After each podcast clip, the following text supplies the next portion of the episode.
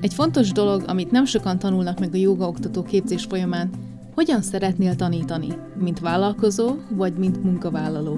Eszter vagyok, jogaoktató, stúdiótulajdonos és bizniszbarát. Hasznos ezen elgondolkozni, mert ez az alapja a jogaoktatásodnak az asanák elsajátítása után. A minap egy podcastet hallgattam, és ezt a témát említette meg egy jogaoktató egy marketinggel foglalkozó részben. Ez a jogaoktató más joga tanárokat vagy oktatókat is oktatott, és innen jött ez a téma. Csak két-három percig beszéltek erről, de nagyon felnyitotta a szemem.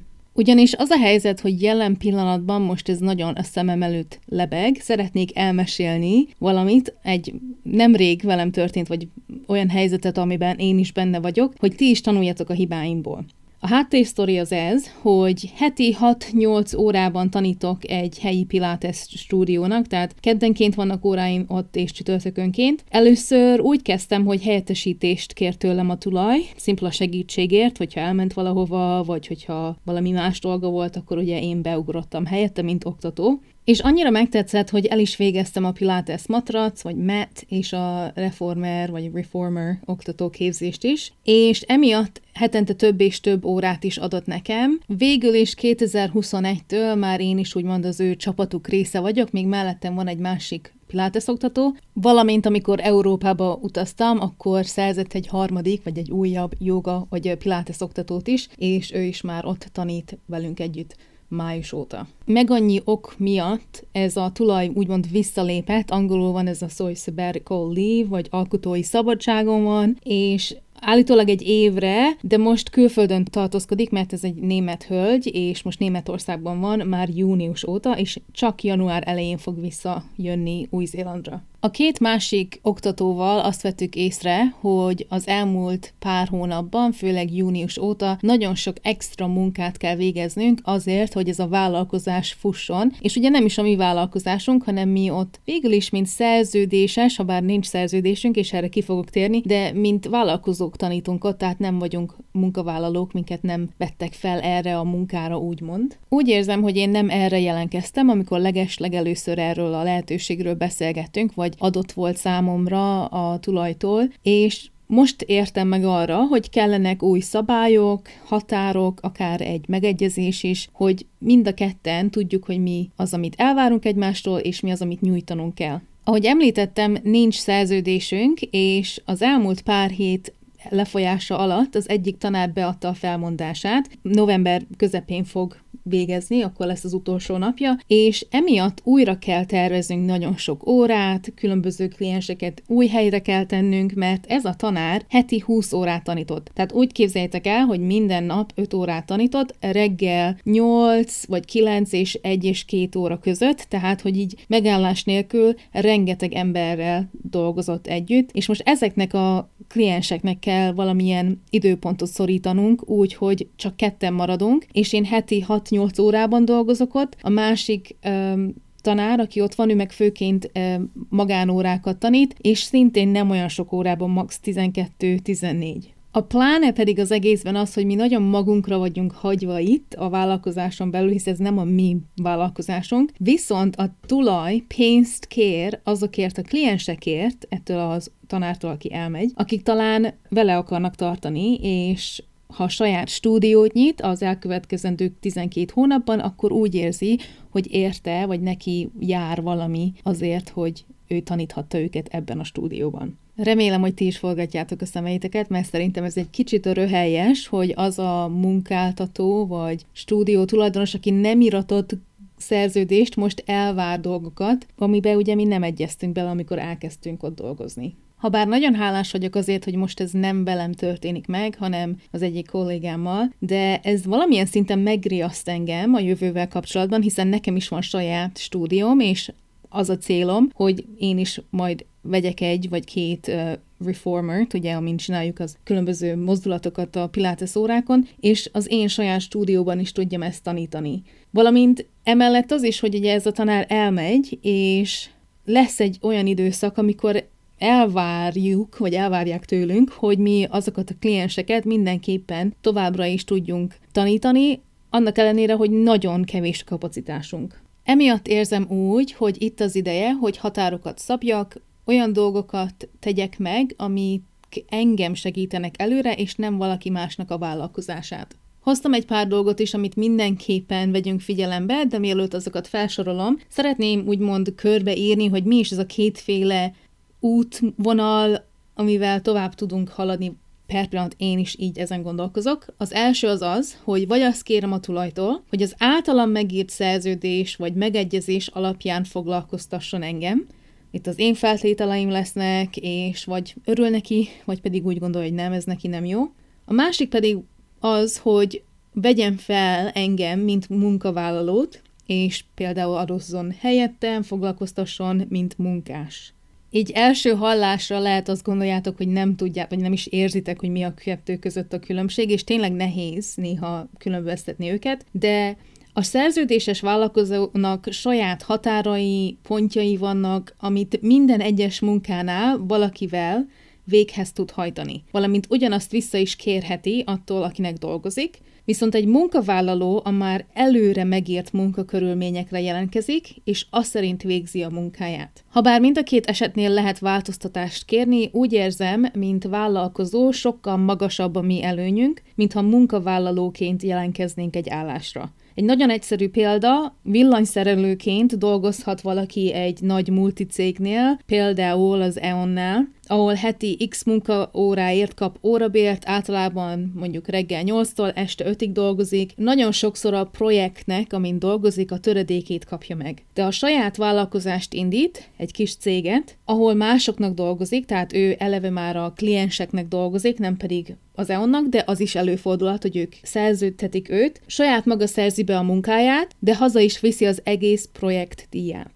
Ez nem csak a joga világában, de mivel ebben dolgozom, ezt látom nagyon, ezért úgy érzem, hogy ez a kettő nagyon könnyen össze tud mosódni. Ami nem feltétlenül probléma, csak akkor, ha a két fél, például a stúdió tulajdonos és jogatanár nem ugyanazon a lapon vannak.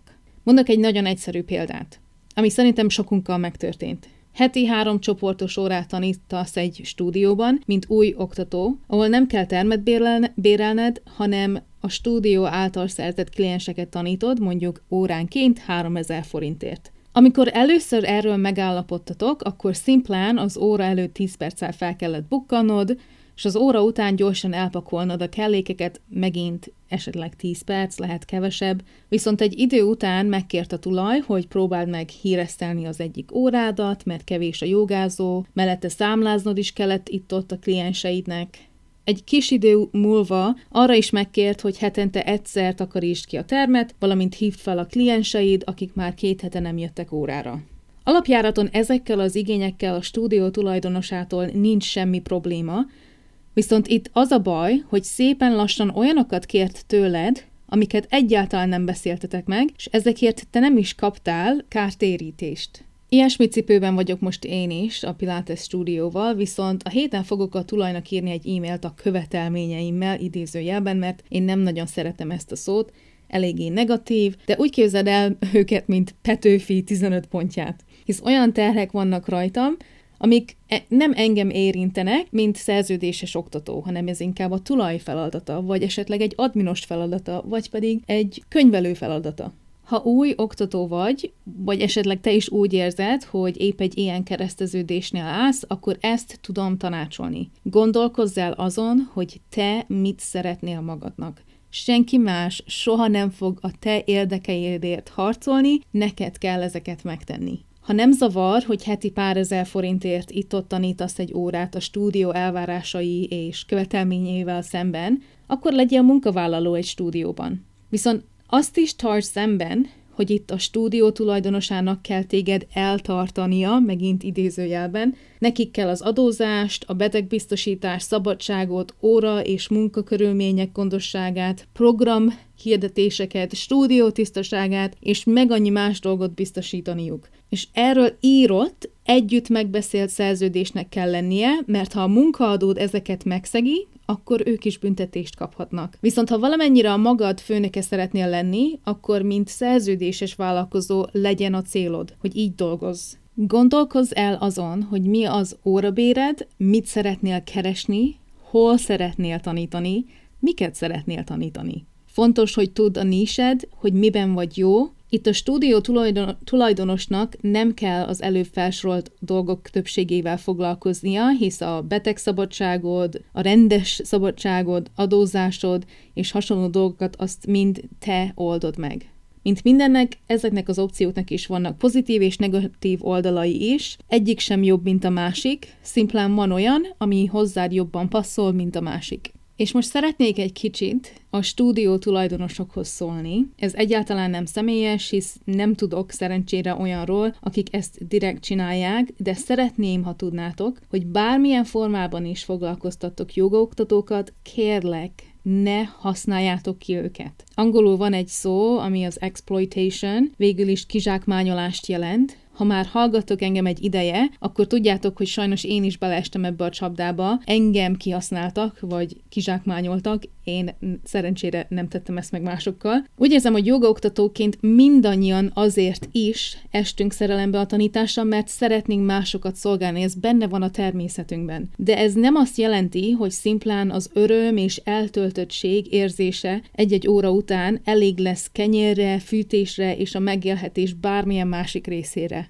Sajnos volt már olyan, hogy a mi kis közösségünkből írtak nekem olyanok, akik azt érezték, hogy eléggé ki voltak használva egy-egy stúdióban nagyon csekély fizetségért. Nos, emiatt szeretnék nektek hozni egy-egy fontos példát, amire mindenképpen figyeljetek oda, mind munkavállaló, mind vállalkozó, és mind joga tulaj, stúdió tulajdonos is, hiszen ez mindenkit segít. Ha van közös megegyezés, akkor nem, nem lesznek problémák, és ha mégis lesznek problémák, akkor visszatudtok erre a megegyezésre tekinteni, és látni, hogy miben esetleg valamelyikötök elesett, és nem a helyes dolgot csinálta meg. Az első ilyen pont az az idő. Mindenképpen szabd meg, hogy mennyi időt tervezel a stúdióban tanítással foglalkozni. Azt is szab meg, vagy szabd ki, hogy a fizetett időd nem biztos, hogy csak tanítás lesz, hisz megeshet, hogy ügyfelekkel való beszélgetés, esetleg e-mail írás, vagy akár az időbeosztás lebonyolítása is ezt az időt fogja fel emészteni, és ezért mindenképpen kell fizetést kérned. Az idő az pénz, szóval ha másnak dolgozol, vagy akár magadnak, túl, hogy az, amit belefektetsz, az meg is fog térülni. Ez nem is azt jelenti, hogy itt-ott nem segítheted ki a joga stúdió tulajdonost, lehet, hogy kér tőled segítséget, és ezért te szívesen nyújtasz neki bármilyen segítséget, de amikor azt veszed észre, hogy ez szinte követelt, és mellette heti vagy napi alkalommal, és te ezért nem kap semmit cserébe, akkor ilyenkor kell megint visszanézni arra, hogy mi az, ami számodra fontos, és amivel te eltöltöd az idődet, ami neked nem hoz vissza semmit. Második nagyon fontos része szerintem minden megegyezésnek az elvárások. Mindenképpen legyél őszinte az elvárásaid, elvárásaiddal, bármilyen pozícióban is vagy. Ez azt is jelenti, hogy neked is lehetnek elvárásaid a munkaadóddal szemben, és nekik is lehetnek elvárásaik veled szemben. Nekem például most nagyon nehéz a Pilates stúdió tulajával időpontot egyeztetnem, megbeszélnem dolgokat vele, amik nagyon fontosak, ezért azt is le fogom írni, hogy heti hányszor tud elérni, és én mikor foglalkozom az ő vállalkozásával. Mert azt vettem észre, hogy akaratlanul is az ő vállalkozásán dolgoztam, ahelyett, hogy a saját joga dolgoztam volna. És ugye, hát ez így nem fair. nem tudom, hogy ti láttátok-e a Hustlers, vagy pedig, ha jól látom, a Wall Street pillangói című filmet. 2019-ben jött ki, Jennifer Lopez van benne, és arról szól, hogy a 2000-es évek második felében hogyan használták ki, zsákmányolták ki a Wall Street-i trédereket, ugye bankárokat, mint striptease táncosok, és ebben volt egy rész, ami nagyon megfogott, és nagyon sokszor erre gondolok vissza, innen jön a biznisz inspiráció, hogyha valami nem a te tőkédet segíti, vagy a te befektetésedet, akkor miért áldoznál rá pénzt és energiát, hogyha te nem kapsz vissza semmit érte? Ugyanezt érzem most a Pilates stúdióval is, hiszen szeretek ott dolgozni, élvezem a tanításomat, kedvelem a diákjaimat vagy a klienseimet, de ennyi, itt, itt van a határ, én nem szeretnék más dolgokon dolgozni, ami engem nem érint és nem segít előre. Megint szeretném hangsúlyozni, hogy az is teljesen oké, okay, hogyha a stúdiónak vannak ilyen elvárásaik, hogy ők szeretnék, hogyha te összepakolnál, hogyha beszélgetni a kliensekkel, hogyha takarítanál, bármi, ha recepcióskodnál is,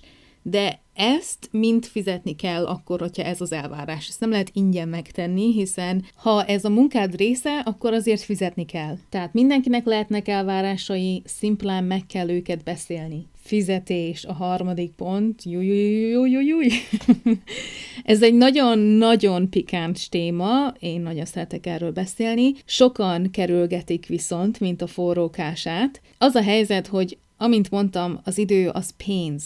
Lehet, hogy a stúdió tulajdonos heti 5 órára kér fel téged, amik szimplán 60 percesek, de te minden egyes óra előtt és után is még 30 percig ott dekkolsz olyan dolgokkal, amik téged nem kéne, hogy illessenek vagy érintsenek. Ilyenkor kell nyitottan megbeszélni, hogy mégis te miért kapsz fizetést. Csak azért, mert tanítasz valakit, vagy pedig a minden egyes vele járó dologért is fizetséget kéne kérned. Az elmúlt pár hónapban a Pilates stúdióval nagyon sokat kellett, mint recepciós is dolgoznom. Állandóan azon agyaltam, hogy kit hova tudok betenni, telefonáltam velük, SMS-t írtam nekik, e-mailt, stb. És rájöttem, hogy én ezért nem kapok fizetést. Én ezért nem kapok semmit.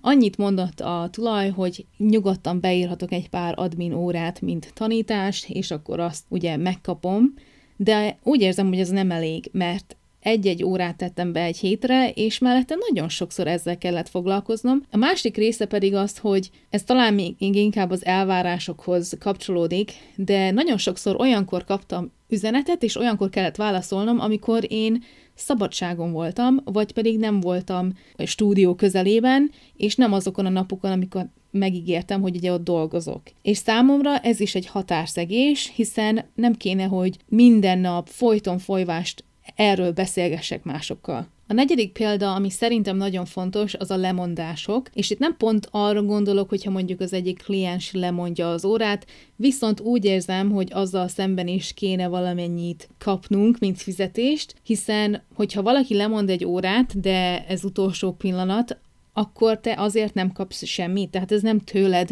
függ, hogy te lemondtad-e vagy sem. Én úgy érzem, hogy ha nem is az mondjuk a szokásos 3000 forintot kéne megkapnod, de mondjuk annak egy harmadát, vagy egy töredékét, hiszen te ugyanúgy készültél arra az órára. Velem elég sokszor megtörtént ez most az elmúlt pár hét alatt, és szerintem egyáltalán nem fair, hogy, sőt nem is az történt meg, hogy egy kliens mondta le az órát, hanem a stúdió tulajdonosa, mert úgy érezte, hogy ez neki nem kecsegtető, vagy eléggé kecsegtető arra, hogy meg is tartsa az órát, és ki is fizessen engem. Itt nagyon könnyen lehet azt felfedezni, hogy hogyan mosódnak össze a különböző elvárások és szálak, hiszen én, mint egy szerződéses, szerződés nélküli, de szerződéses vállalkozó, nekem erről nem kell tudnom. Engem, megmondom őszintén, nem érdekel, hogyha negatívba megy a tulajdonos, hogyha azért az óráért nullát visz haza, ez nem az én felelősségem, hogy hogyan keressek egész, vagy e-, elég órát arra, hogy minden héten ki tudjam fizetni a béleti szerződést, hogy ki tudjam fizetni a tanítványaimat, hogy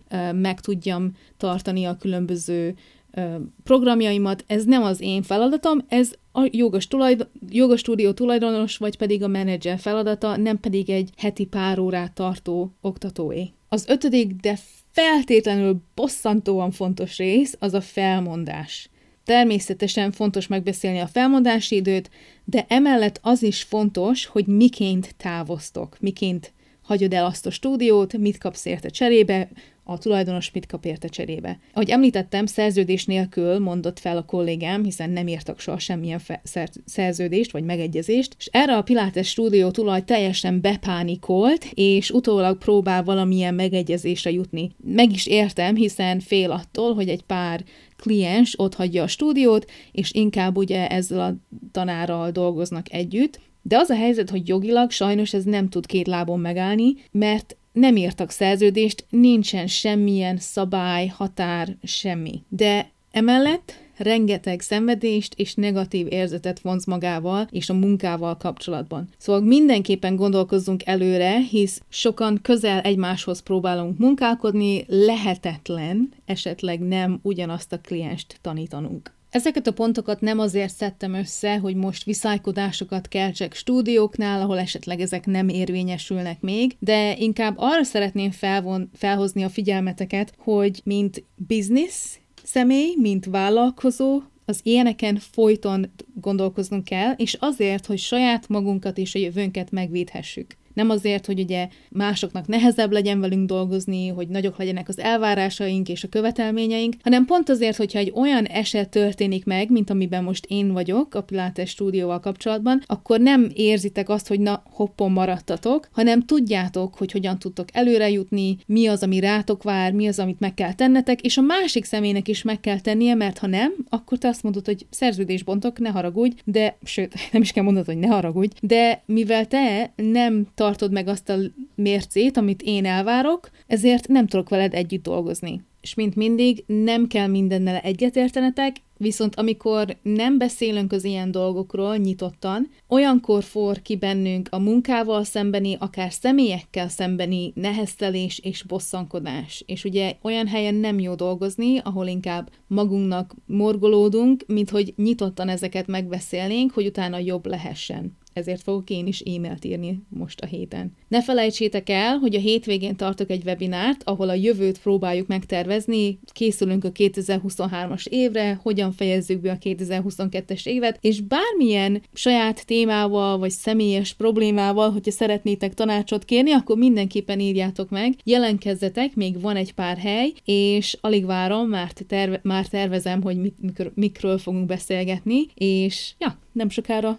találkozunk. Legyen további szép napotok, ha bármi kérdésetek vagy, akkor a Yoga Oktatók Bázisa oldalakon, minden social média felületen, vagy pedig a weboldalon megtalálhattok. Sziasztok!